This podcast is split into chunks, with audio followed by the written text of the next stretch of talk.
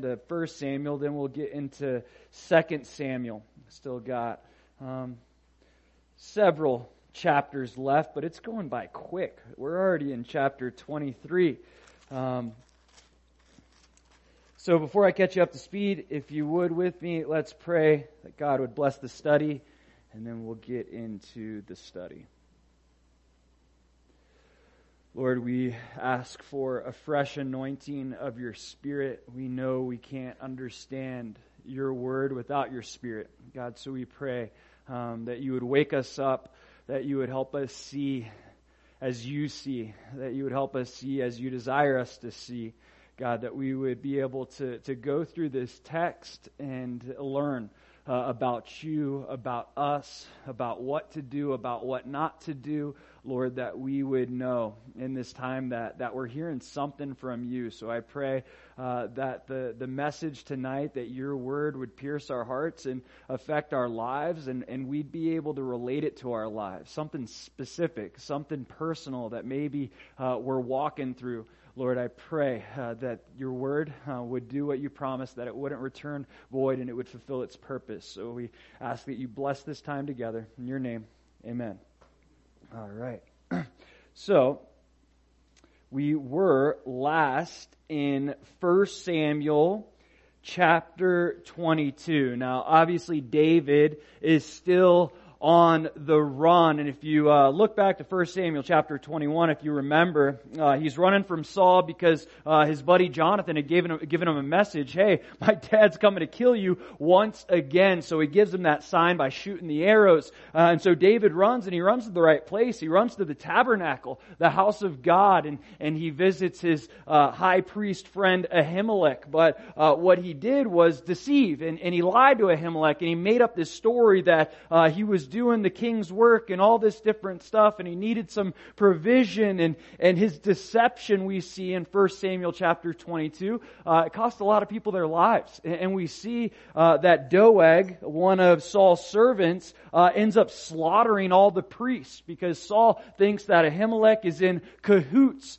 uh, with with David, and they've kind of made this conspiracy, uh, formed this conspiracy against King Saul, and Ahimelech's on David's side, and and he can't trust him anymore. And we know that there's no truth to back this up. Ahimelech wasn't aware of what David was doing. Uh, regardless, we see Saul, yeah, he he and Doeg, he has Doeg wipe out all their families, the priests, the kids, the nursing infants across the board. And what we saw Saul do, gosh, it comes every time. See Saul, Saul, Saul.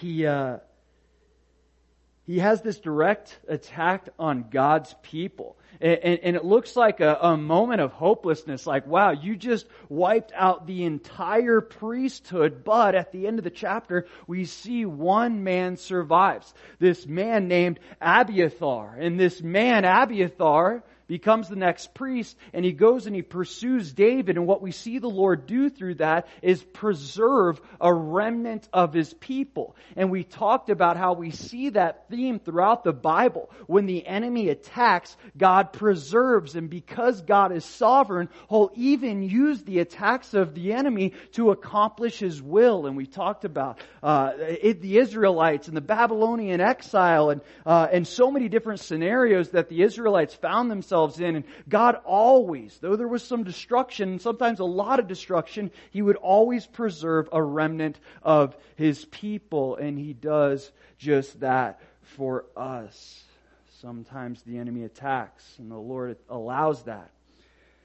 But He'll use the attacks to preserve us, to perfect us, to mold us, to shape us, to help us grow up to be the sons and daughters that He's called us to be. Now, where Saul was the enemy, literally a picture of the Antichrist, as we discussed last week, uh, in 1 Samuel chapter 22. We're going to see David as a picture of Christ, as a picture of the Savior in 1 Samuel chapter 23. And God, by the Holy Spirit, is doing this intentionally, helping us understand the difference between Saul and David. They're almost opposites because it really gives us an idea of the difference between the Antichrist and Jesus Christ. David is a type of Christ, and we're going to see that once again in this chapter. But what we're also going to look at is what these two men are being led by. Okay, and that's one of the primary differences. Obviously, Saul not having a relationship with God and David having a close relationship with God, but we see time and time again that Saul, his, he's led by his impulses, he's led by his emotions, while David, on the other hand, is directed by God. Which brings me to the title of this teaching Directed by God versus led by impulses. Directed by God versus led by impulses. And we're going to see uh, both of those things come up as the author of this text, inspired by the Spirit, contrasts what David does and who he seeks versus who Saul seeks and what Saul does. Now, this is another theme that we see throughout the Bible, uh, and and we can't uh, minimize um, the the consequences and repercussions of of these two choices, because that's really what it comes down to. Are we going to be directed by God, or are we going to be led by our impulses and emotions and how we feel? The Bible tells us actually in Romans chapter eight verse six, it says this: "For to be carnally minded is death." But to be spiritually minded is life and peace. There's roads that we walk down when we're making these decisions. If I'm choosing to be directed by God, I'm choosing life. I'm choosing love. I'm choosing peace. I'm choosing joy. But when I'm choosing to be led by my impulses, I'm choosing death. Uh, I'm choosing destruction. And we don't always think about that when we make these little decisions, but the Bible promises us that, that that's the road you're going down. You're either choosing life or death, even with this little situation. Now, one impulsive decision, does that mean that you're going to die? Obviously not necessarily, but it could bring death to something. It could bring uh, death to your relationship with someone else. It could bring death to your sobriety. It could be, bring death to something, a, a job, really anything. The point is, is that the, as there are consequences for being led by our impulses, there's also rewards from being directed by God. And we're going to look at both of those things as we get into our text. 1 Samuel chapter 23, verse 1. It says, Then they told David, saying, Look, the Philistines are fighting against Keilah, and they are robbing the threshing floors. So the threshing floors were basically where they would process grain to turn it into flour. So what the Philistines are literally doing, uh, they're robbing the, the people's food. Like these farmers, you know, um, they harvested their crops. They've waited for the rainy seasons to come and go. They they they they got the accumulation of of all these different grains and wheat and and you name it, and now they're processing it to make food, and it's being stolen. So all of their hard work is is really lost. So this was a, a really detrimental thing. The people would likely starve if something wasn't done about it. So they told who? It says in verse 2, sorry, in verse 1, they told David. It would seem that they would tell their king, right? Who at this time is King Saul. But they don't tell Saul, or at least the Bible doesn't tell us that they tell Saul. They tell David. Why? Because they know who the right leader is. They, they know who the righteous leader is. They, they know who they can count on and who they can trust. Dave, or sorry, Saul was often absent. He was always chasing David and not fulfilling his duties as a king. So somewhere along the line, the people realized, hey, we're better off asking David. Saul maybe was nowhere to be found or, or couldn't be trusted, or maybe they even asked Saul and Saul turned him down. We don't really know, but what we do know is the people trusted David over Saul. But look at what David does here in verse 2. Therefore, David, David inquired of the Lord, saying, Shall I go and attack these Philistines? And the Lord said to David, Go and attack the Philistines and save Keilah. What did David do? He sought God for direction. And this is point number one. Seek God for direction. It's an easy one. It's a simple one. It's one that we always understand. That's easy to understand, but is it something we always do? The Bible says in Proverbs chapter 3, verses 5 to 6, it says, Trust in the Lord with all your heart and lean not on your own understanding. In all your ways acknowledge Him or seek Him and He will direct your path.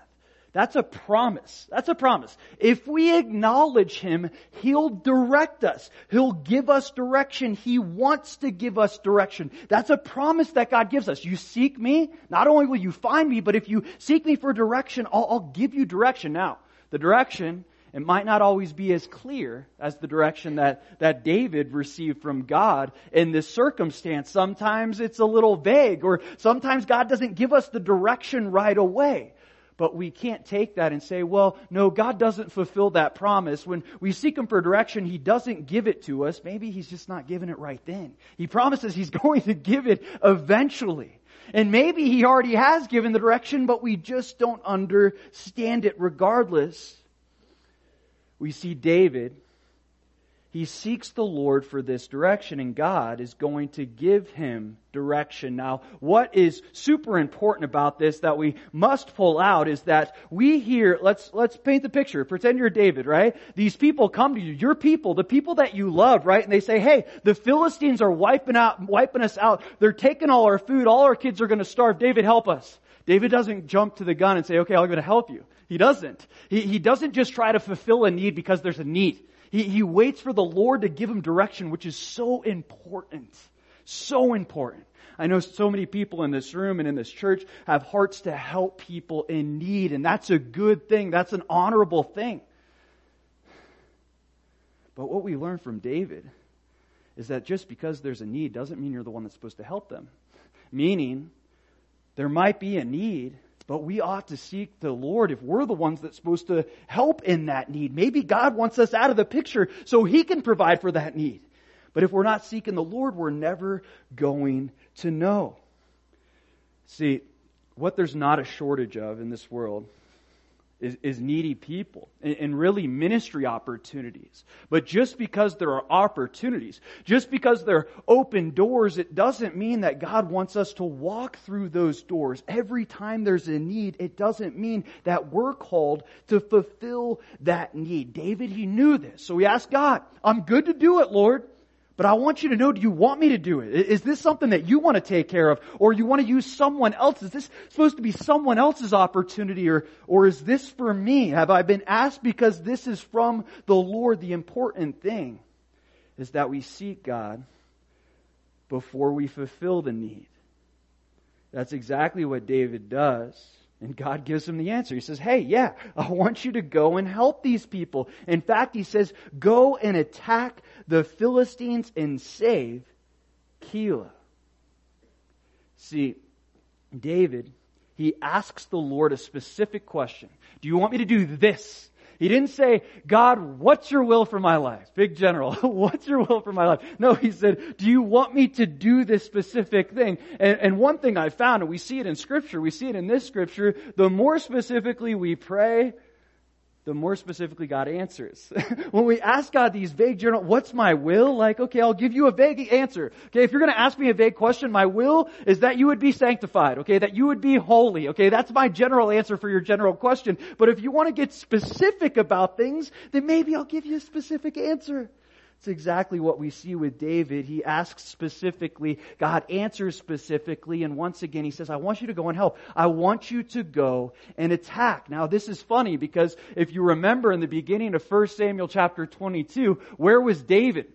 Says he was in his stronghold, right? He was safe in his stronghold. And look at the progression. God calls him out of his safe stronghold to Judah. Okay, it's a little more open. He's more prone to attack from Saul. And then call, Saul calls him from Judah into a battle. He's calling him out of his comfort zone to a more and more dangerous place.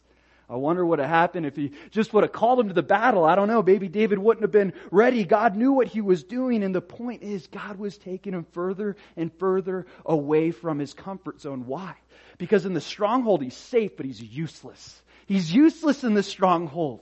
He can only help, yeah, the guys that he's with, but God wants so much more for David. And as long as he stays safe and secure and comfortable, he can only be used this much. So God says, hey, I want you to, take this risky chance. I want you to walk down this dangerous path and get out of your comfort zone so that I can use you mightily, so that you can save an entire people group. And this is exactly what God wants to do with David. Use him to save people as he is a picture of Christ.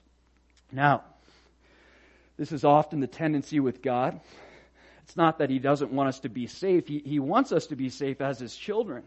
But He also wants us to find our safety in Him. And so often He'll give us risky direction. He'll give us dangerous direction. He'll say, I want you to step out of your comfort zone. I want you to step out in the wilderness where you can be vulnerable, where I know you can only depend on me. And in this case specifically, he calls David to fight a battle. Sometimes, when we get in our comfort zone, when we get in those states of complacency, we forget something. That we're in a battle. David hadn't left a battle. Even though he was in a stronghold, he was in a battle all the time. And that's the truth for us. We might feel safe in our stronghold, but the reality of it is we're constantly in a battle. And that's why the Bible tells us through Paul the apostle in 2 Timothy chapter 2, in 2 Timothy chapter 2, verse 3, he says, you there must endure hardship as a good soldier of Jesus Christ. No one engaged in warfare entangles himself with the affairs of this life, that he may please him who enlisted him as a soldier. You hear that? To the believer, we're called to be soldiers. Why? Because we're in a battle. There's a spiritual war going on around us. And sometimes when we get comfortable and safe in our strongholds, we neglect to fight in the battle. But God says, hey, don't you remember? Paul says, hey, when you accepted Christ, you enlisted yourself as a soldier. That's what he's saying. I don't know if you got this when you prayed the sinner's prayer, but when you accepted Christ, you're saying, I'm fighting with Jesus. I'm a part of the army. That's what he's saying. You enlisted yourself as a soldier for a perfect commander in the person of Jesus Christ. Don't entangle yourself with the, uh, the, the, the civilian affairs. You're a soldier. You're no longer a civilian. I know we're civilians and Adam would say, yeah, you guys are all civilians because, you know, he was in the army and all that. But the reality of it is we're, we're not actually civilians. Maybe, um, uh, the government would say that or uh, or whoever, but the reality of it is we're all called to be soldiers for Jesus Christ. The moment that we forget that and start acting like civilians is the moment that we can expect God to light that fire under us and say, hey, get out of your, your, your safe zone, okay? Get out of your stronghold. There's a battle to fight. That's exactly what God does with David. You're not the guy that's killed tens of thousands of Philistines because I want you sitting in your stronghold. No, I've raised you up to be this warrior because I got many things for you to do. I got many people for you to save. He goes on in 1 Samuel chapter 23. 1 Samuel chapter 23, verse 3. But David's men said to him, Look, we are afraid here in Judah. How much more then if we go to Keilah against the armies of the Philistines. This is the logic that the men are having. Wait a minute. God already called us out of the stronghold. Like, we are already in this dangerous place in Judah. Like, Saul probably knows where we are. He's gonna find out soon. And now you want us to go fight in a battle? That seems foolish. That seems ignorant. Why would we do something like that? The men. And we can understand. You got 400 men. And you got the king of Israel out to get them, and now they're going to go up to, against the Philistines. So now they're going to have multiple enemies, okay? So we can understand the men, but they're being led by fear. As we'll see with Saul later on in this chapter, they're being led by their impulses. Their impulses saying, hey, and this is what all our impulses say, right? Don't put myself in, in harm's way, right? Every single one of us, right? I'm not going to put myself in a dangerous situation. Common sense says don't put yourself in a dangerous situation, but God often in His wisdom transcends our common sense. Sometimes God says, hey, the safest place you could ever be is in the most dangerous place. Why? Because it's the center of my will. The Bible says in Proverbs chapter 16, verse 25, Proverbs 16, 25, says there's a way that seems right to a man and it ends in death. Meaning, think about it, apply it to this circumstance. The, the way that seemed right to these men is to stay in Judah, right? But that way wasn't the way of the Lord. The Lord called him to the most dangerous place. Why? Because the most dangerous place in this specific text, in this scenario, was in the middle of a battle. As crazy as it sounds, that was God's will. That was God's way. I want you to be in the danger zone. Because in the danger zone, I will protect you. These men have initial fear, but we can't give up on them yet. David doesn't either. Look what happens, verse 4. Then David inquired of the Lord once again, and the Lord answered and said, Arise, go down to Keilah, for I will deliver the Philistines into your hand. So what does David do? He doesn't say in pride, yo guys, you're following me, God said this, we're going. Okay, so you're either with me or you're not with me. You can go back and live with Saul. This wasn't the type of king David was. David was humble. He wants to know, well, I want to make sure I heard the Lord right on this one, okay? Let's just, let's just double check and get some added confirmation. I don't want all my men to die. You know, what if God's speaking through my men to tell me we're not supposed to fight in this battle? So I'm going to ask God in humility once again. So he inquires of the Lord again. And what does God do? He gives him another word of confirmation. That's point number two. Be directed by his word.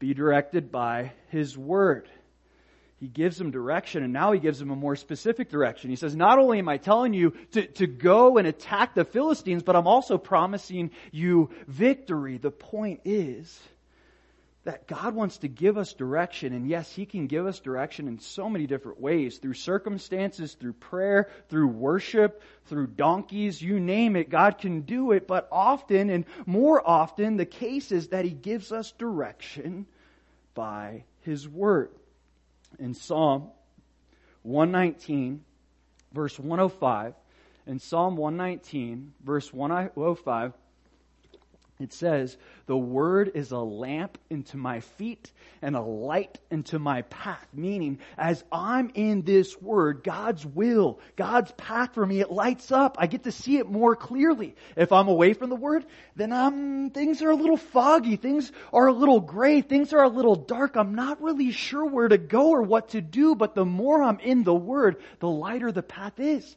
I see it more clear. Not always perfectly, and sometimes I only feel like I can see two inches in front of me. But those two inches are lit up. They're bright. They're shining. Why? Because the Word is doing that. It's lighting up our path. It's showing us the way God will give us direction through His Word. In fact, in Hebrews chapter 4, verse 12, it says the Word is living and powerful. Like the Word is living. It's life-giving. It wants to show us the way to live and not just the way to live to be approved unto God, but, but the way to live so that we can get the most out of our relationship relationship with God so that we can experience this abundance of life when we're living by the Word. We have a better life. That's the reality of it. And this is why God so often wants to direct us by His Word. Are you being directed by the Word of God?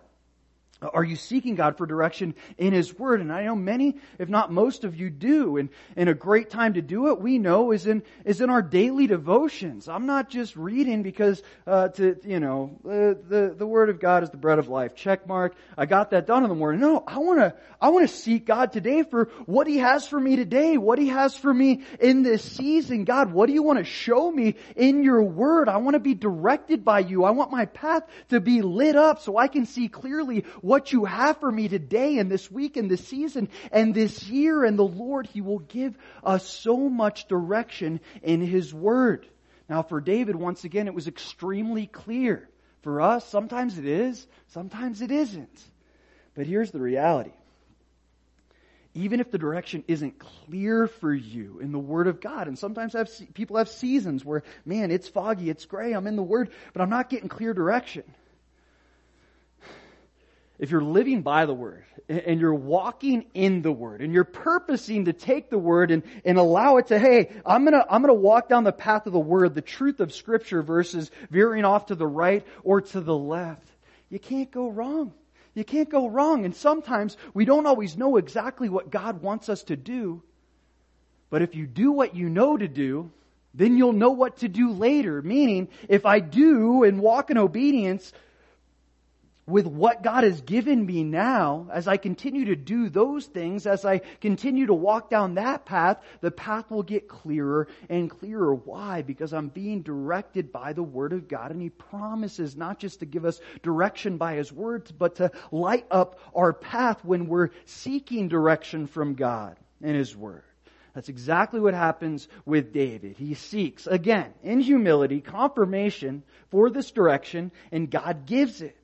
And God doesn't just give it, He promises him victory. Verse 5 And David and his men went to Keilah and fought with the Philistines, struck them with a mighty blow, and took away their livestock. So David saved the inhabitants of Keilah. Exactly what God said happened.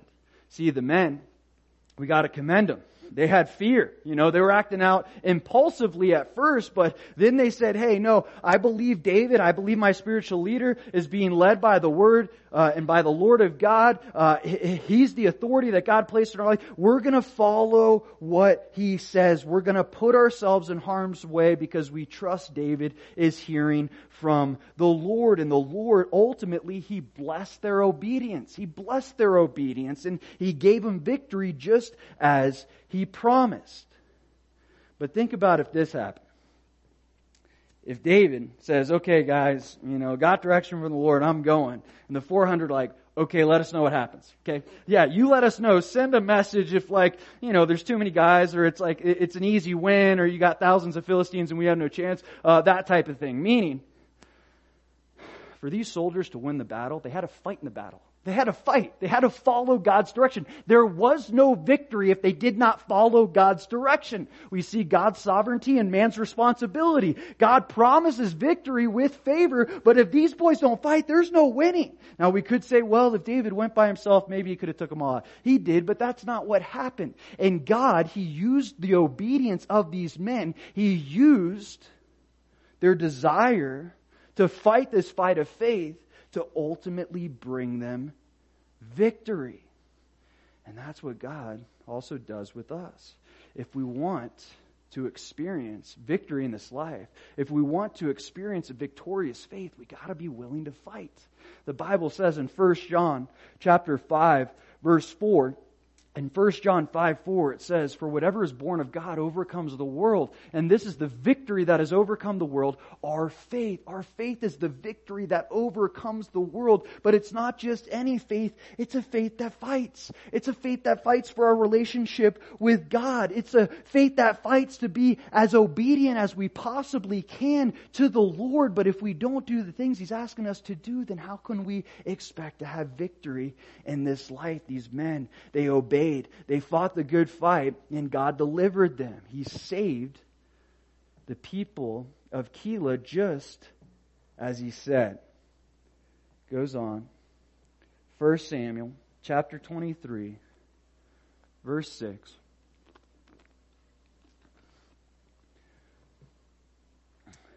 Now it happened when Abiathar, the son of Ahimelech, fled to David in Keilah that he went down with an ephod in his hand. So, an ephod was uh, traditionally something that the high priest would wear. It was like a vest, and you had the breastplate on it. And uh, the the the primary reason uh, why he's bringing this ephod is they would use this ephod to seek God. Uh, and you had these interesting things that nobody knows what they are. I'll describe them. But the Urim and the Thummim. Okay, these, these two things that we don't know what they are because the Bible doesn't specifically tell us, but we see that with the ephod and the Urim and the Thummim, this was a, a way for people to, to seek God, uh, believed to be with yes or no questions. Like, God, is it this or is it that? And, and some suggest, so you would have this vest and, uh, typically the, the Urim and the Thummim were, were behind the breastplate. They had this breastplate, uh, that had four rows of three, uh, and different stones on them and these stones had written on them the different names of the tribes of Israel. Okay, because the, the high priest was always supposed to have the people on his heart. He was supposed to be praying for the people. He also had them on his shoulders because he was called to bear their burdens. So he's, he's really seeking the will of God for the people. That's what this all represents. That's why it's all right here, uh, by the heart, you would say. So basically, uh, nobody really knows exactly what they are. Some suggest it was like, uh, might have been like a white stone and a black stone. And if you took out one, that was a yes. If you took out another one, that was a no. And we can look at this and be like, really, the superstitious thing in the Bible, like, was this legit? It was legit because God instituted it and He gave him directions uh, in the Word as to how to use uh, these things to get answers from God. So then the questions obviously posed after that, why don't we still have these things? Why don't we use them now? I'd love to hear a yes or no from God. I believe personally because God's given us something so much better.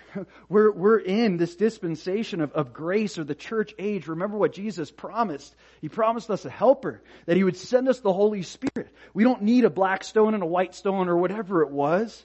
We got the Holy Spirit and we got the Word of God. God will answer us specifically. It, may not always be a yes or a no answer. Sometimes God wants to go some more specific answer. Literally, I think we're in a much better place now with the Lord and receiving direction from God than they were back then. But we do see this was from the Lord because God does give them direction.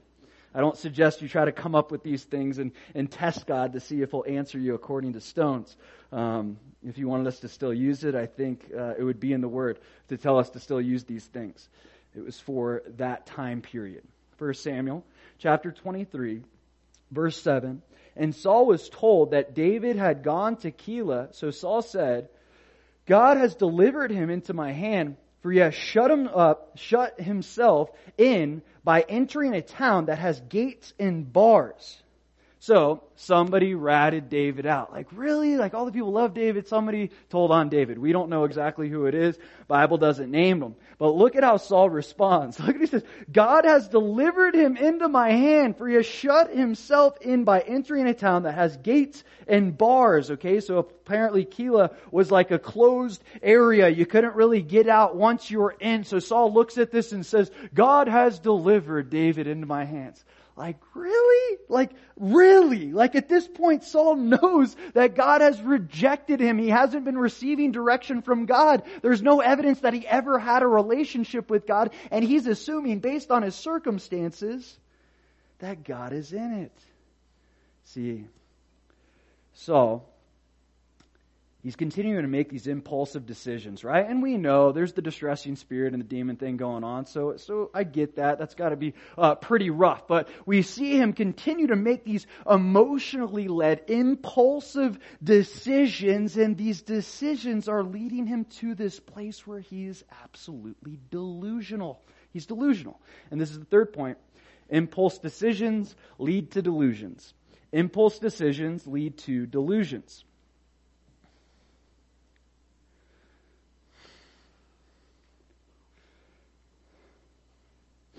See, it's interesting. So we see this contrast thing going on, right? David is seeking God. And Saul is seeking David. David is seeking God and, and, Saul is seeking a man.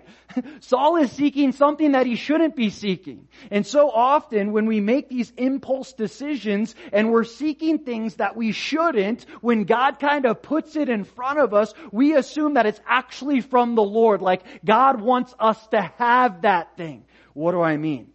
Uh, our carnal nature, our carnal mindsets, our, our deceptive hearts, all these things the enemy can use against us to, to make us think that something is from God when it's actually not. When we set our hearts on certain things, maybe it's, uh, it's a certain lifestyle Maybe it's a certain job. Maybe it's a certain person or maybe you can relate if you're married now. Back in the day, there was a person that you set your heart on. You set your mind on. You would pray, God, give me that person. I want to marry him, yada, yada, yada. And then one day, here they come walking by. It must be from the Lord. They're walking by. This must be from God. That's what Saul's doing. But what happens is when we're not in that place of surrender and submission to God, hey, your will be done, and we've set our minds and our hearts on something that the Lord doesn't want us to have necessarily, the littlest of things, the, the little slight changes of circumstances we'll use and deceive ourselves into thinking that Thus says the Lord. this is from God. God wants me to have this thing when that not, is not necessarily true. We know that God doesn't want Saul to kill David. Okay? David is the rightful king. He's going to be the king soon. This wasn't from the Lord. And we're going to see David get bailed out of this situation by God. The point is, when we make these impulsive decisions and we allow ourselves to be led by our hearts and our emotions instead of being led by the Word of God and, and His direction for our lives, we're setting ourselves up for, for dangerous situations because we know that God will. In Romans chapter 1, he also says it in Ezekiel that the whole give us over to our sins. He'll give us over to the desires of our heart. Even when they're not good. Why? It's not like he's trying to play tricks on us. It's not like he's trying to harm us. The hope is that as we seek that thing over and over again and find out that one, maybe we never find it or never get our hands on that thing, or we find it and we realize it's a disappointment that will recognize the only one that we should be seeking because he's the only one that can satisfy us. And we're going to see God kind of take Saul on this wild goose chase to teach him that exact lesson. 1 Samuel chapter 23, verse 8.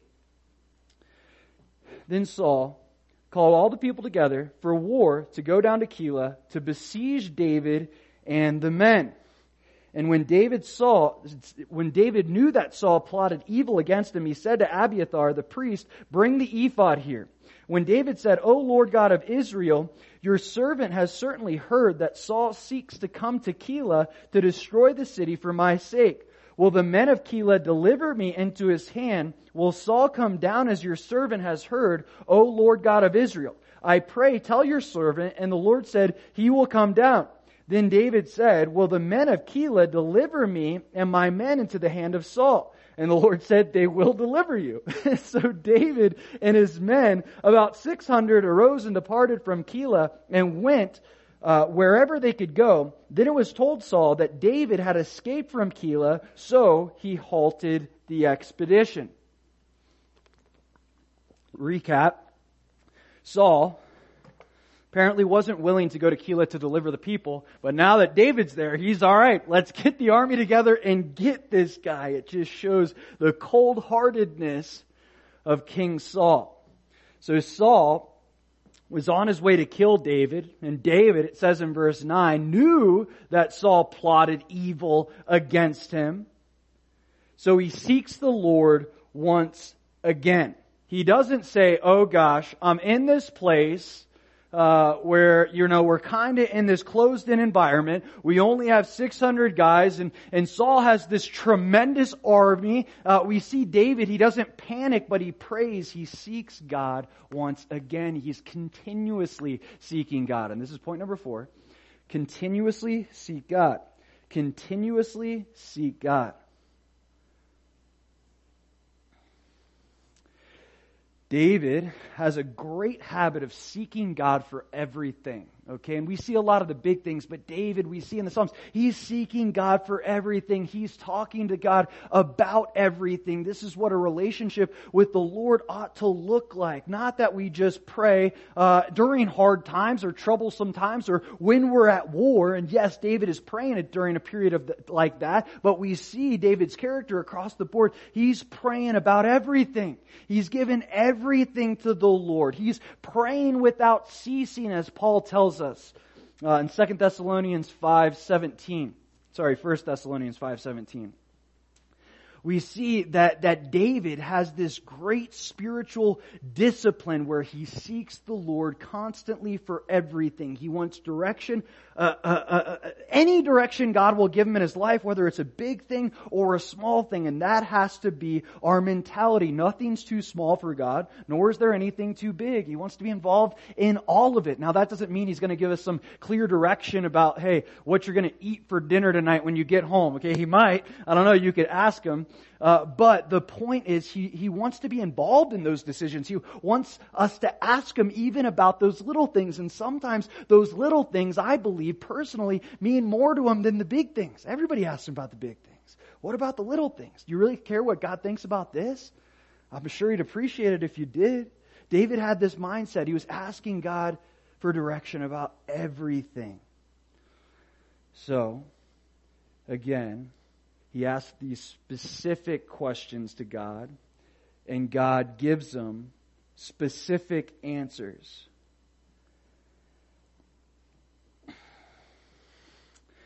this is kind of funny, but also tragic. It, it says that, yes, Saul is going to come. Saul's plotting to kill him. He will come down. And look at verse 12.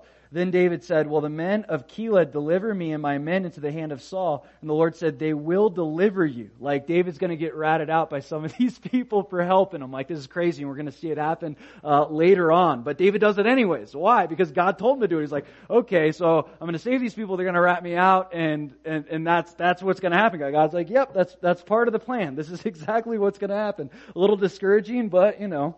Um, it was the will of the Lord. First Samuel chapter 23 Verse 14. And David stayed in strongholds in the wilderness, so he flees obviously, and remained in the mountains in the wilderness of Ziph. Saul sought him every day, but God did not deliver him into his hand.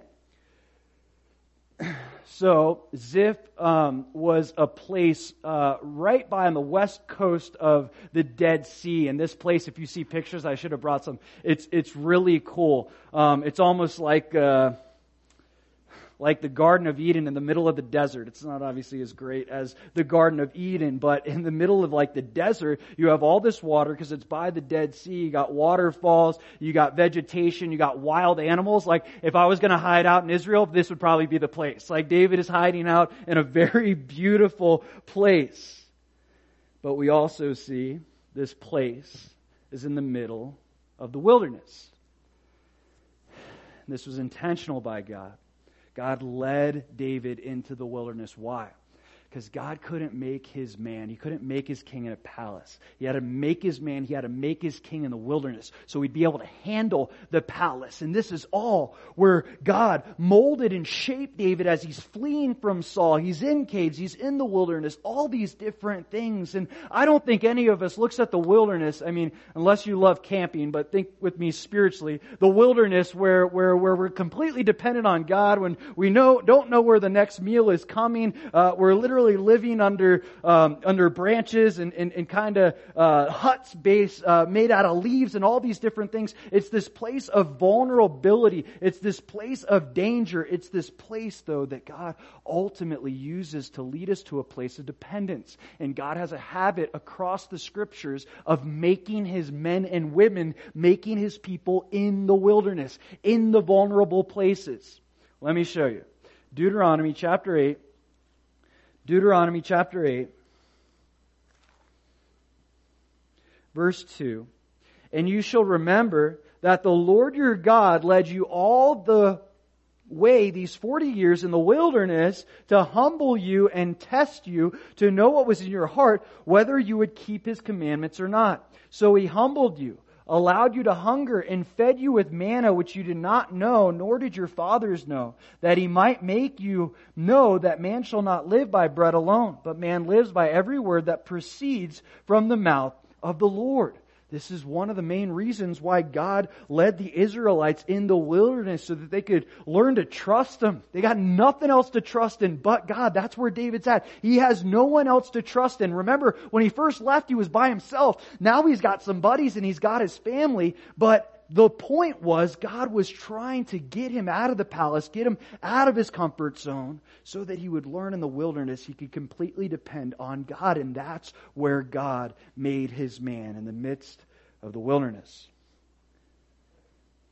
Saul, on the other hand, as David's hiding in the wilderness, it says in verse 14 that Saul sought him every day but God did not deliver him into his hand.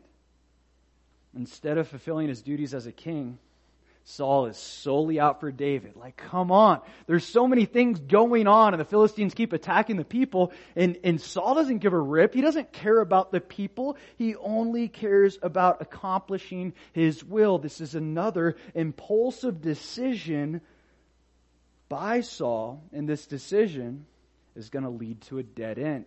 This point number five. Impulse decisions lead to dead ends. Impulse decisions lead to dead ends. See what it said? He sought him every single day, but God did not deliver him into his hand. He, he's wasting time. He's wasting effort. He's wasting resources. He's destroying his name. You know, any chance that he had to redeem his kingdom and his kingship is lost because he's so focused on killing David. He's wasting everything. He's literally wasting his life because of this thing in his heart because of this impulse, because of this desire. He's doing it every single day. He can't get rid of this thing. It's like his addiction is seeking out to kill David and it's destroying his life. And it literally is. And God's letting it happen. Why? Because he knows that in order for Saul to wake up, he's got to hit ground zero. He's got to face destruction. This is also the truth for us. When we're seeking to fulfill the desires of our hearts. And we know God will give us the desires of our hearts when we delight ourselves in Him. Okay, that's a big part of that verse. But when we're seeking pleasure and we're seeking uh, these these these impulse decisions and, and making these things these these choices based on uh, instant gratification and how our hearts or we think our hearts gonna, are going to be filled and and satisfied, we can expect the Lord to run us around in circles to hit dead ends, to accomplish nothing, to, to waste everything. That's why the Lord says, Seek first the kingdom of God, and all these things will be added unto you. Quit seeking the desire of your heart. Seek God, and He'll give you the desire of your heart. When we get it backwards, we end up wasting time. We end up wasting our lives. We end up miserable. Seek God, and then He'll give. Let Him give. Quit trying to take. Quit trying to make it happen for yourself. Saul can't get over this thing. This impulse decision is not going anywhere. It's not blessed because God's not in it. Goes on, 1 Samuel 23, verse 15. So David saw that Saul had come out to seek his life, and David was in the wilderness of Ziph in a forest. Then Jonathan, Saul's son, arose and went to David in the woods and strengthened his hand in God. And he said to him, Do not fear, for the hand of Saul my father shall not find you. You shall be king over Israel, and I shall be next to you. Even my father Saul knows that. So the two of them made a covenant before the Lord, and David stayed in the woods, and Jonathan went to his own house. So, Saul can't find David, but Jonathan can, apparently, and this is, this is funny. This must have been, uh, the Lord allowing Jonathan to find David, but, but he finds David and he just wants to, wants to encourage him. He wants to strengthen David's hand in the Lord that, that he can be reminded that David could trust God and, and Jonathan still got his back. He still has a friend that'll be there for him. And, and, and they, they talk about the covenant once again. They're always reminding each other about this covenant that was rooted in their mutual love for God. I'm sure David, though he has these men, it, it, it's good to, to see an old friend and be reminded of, of the promises that God made so long ago. Because remember, every time David comes in contact with Jonathan, Jonathan reminds David of the promise that God's going to give him the kingdom.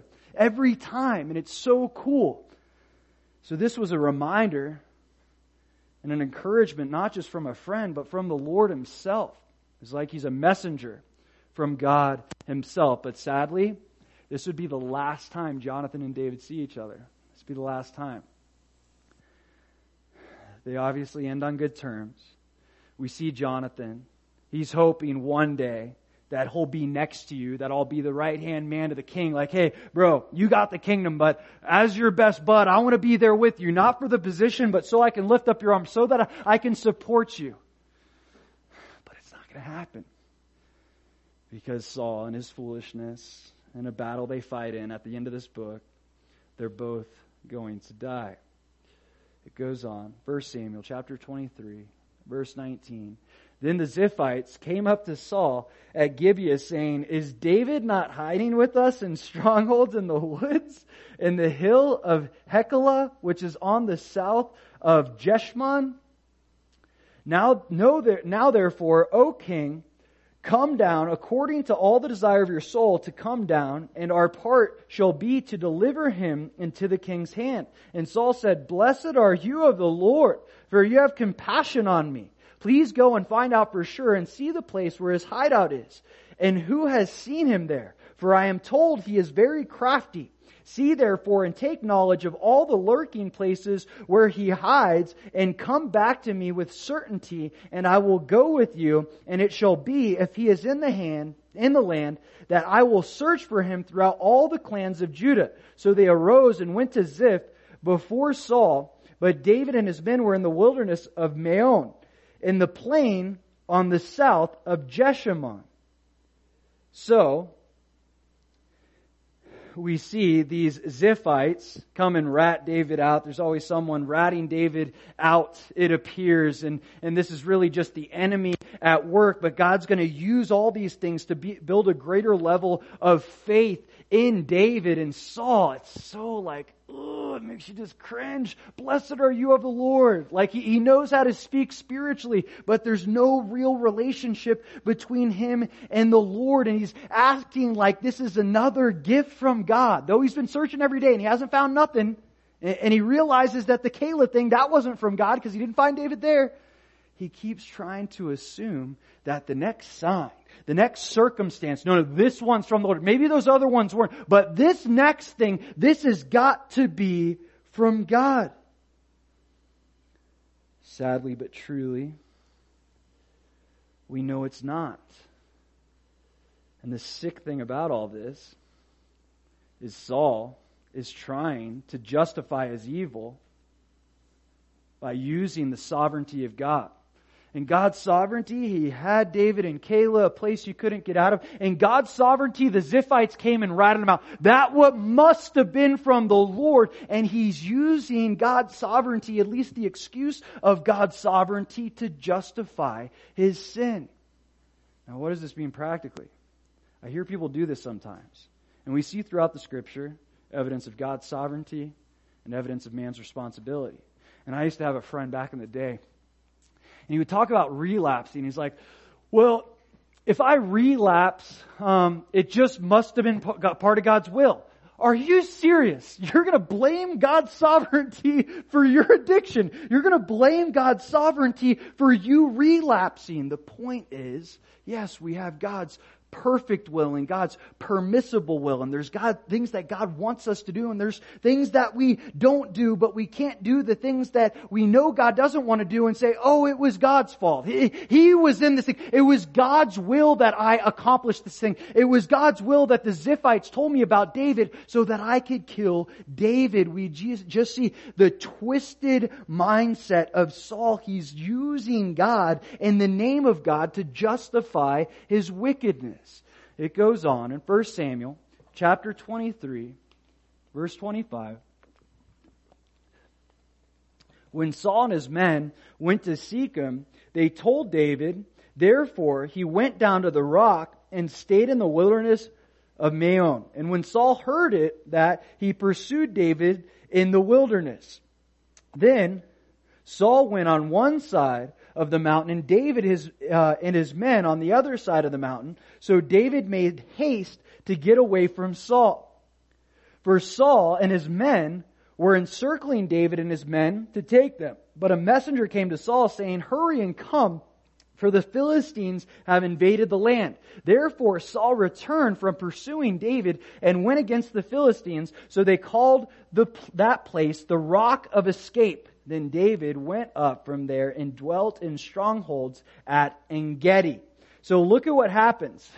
Saul, He's continuing to pursue David. He, he's seeking David in the wilderness. And as he's approaching, as he's getting closer, what happens? This messenger comes and says, Hey Saul, the Philistines are attacking us. We need to do something about it. God is literally using the attacks of the enemy on the enemy. This is all the Lord. This is the Lord protecting David.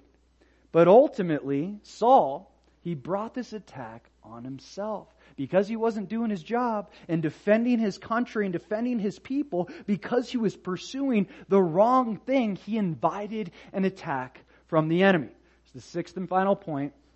Impulse decisions invite the enemy. Impulse decisions invite the enemy. This decision to continue to pursue David because of this sick desire he had to kill him, opened up the door for the Philistines to attack Israel. All the armies are seeking David. There's nobody to protect the people of Israel. And this is so true practically when we're making these impulsive decisions and, and pursuing the instant gratification thing and the desires of our heart, we're leaving ourselves so prone, so open to attack. I'm going to do what I want here and want here and want here and want here. Whatever I feel like doing, that's just like the biggest target. We're, we're just basically saying, enemy, come and get me. Come and get me. I'm ready for you because I'm just giving into temptation left and right. This is why Jesus constantly challenged the disciples to be spiritually minded. Okay, you can't have these carnal mindsets. You can't be making these impulse decisions. You gotta be spiritually minded. And even challenges them with this on the very last night before he died.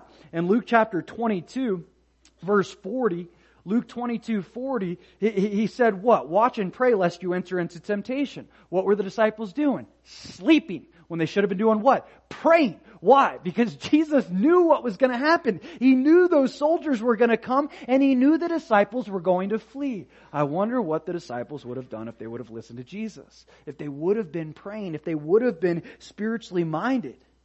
See, that act of fleeing wasn't the initial impulse decision. The impulse decision was sleeping instead of praying, which led to the next impulse decision. And that's exactly how it happens for all of us. Rarely is it ever just one decision. One decision, one impulse decision leads to another, which leads to another, which leads to another. And you know what happens? As these impulse decisions build up and build up and build up, well, the Bible tells us what happens, what, what, what will happen, what does happen. In James chapter 1, in James chapter 1,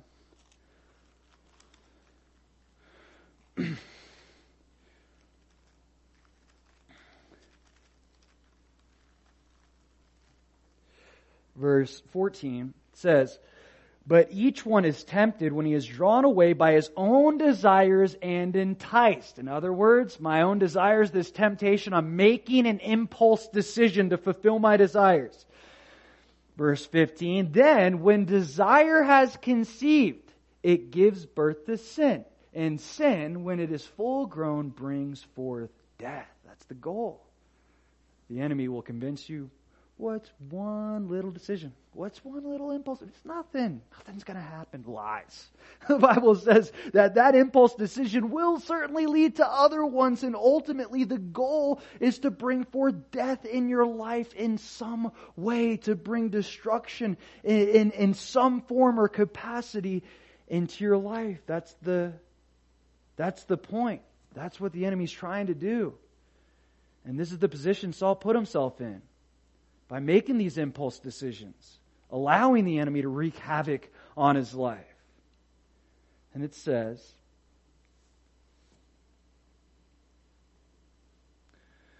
again, verse 28, Therefore, Saul returned from pursuing David and went against the Philistines, so they called that place the Rock of Escape. Then David went up from there and dwelt in strongholds at Engedi. So we see God delivers David once again. We see God's faithfulness, His sovereignty, His protection, His love over David, and ultimately it's, it's all the word Lord working here, but we can't minimize the responsibility that Saul and David had. See, David, he sought God and God delivered him. Saul, he sought to perform, to make these impulse decisions. He, he, sought to fulfill the desires of his heart, and he's not going to find deliverance. Instead, he's going to be led on this wild goose chase, seeking, seeking, seeking, and never finding. Why? Because he's not seeking the right thing. And that's the truth for all of us. If we're not seeking, seeking the right thing, then we'll be on this earth until we start seeking the right thing on this wild goose chase. Just seeking, seeking, seeking, seeking, seeking, running into dead ends, running into death, running into destruction until we wake up and we start seeking the right thing. Now, this isn't just a, a general thing. It's not just seeking God generally, it's seeking God in everything, for everything, seeking His desires of our life over our desires, because ultimately He wants us to experience that deliverance. But when we're seeking the wrong thing, then we're ultimately seeking bondage and we're opening ourselves up for attacks from the enemy. Saul, in his pursuit of his own desires, he found what? Nothingness, no purpose, waste of time, resources, waste of other people's time, waste of everything. And that will always be the case when we're seeking the wrong thing. But when we're seeking God, we'll experience all that God wants for us. Seek first the kingdom of God and his righteousness, and all these things will be added unto you. David was seeking God. Saul was seeking David. Who are you seeking? Let's pray.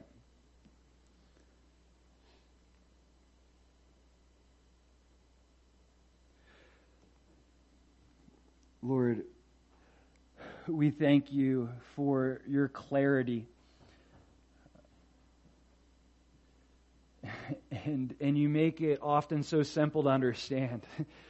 if we seek you with our whole hearts, we'll find you and we'll find uh, all that you have to offer us in this world. Um, but God, we have a tendency to get led astray by certain desires and temptations, and, and we're enticed, and sometimes we give in, and we know that just leads us on this, this wild goose chase where we're seeking things that we think will satisfy us, and they never do. They never do. They always disappoint.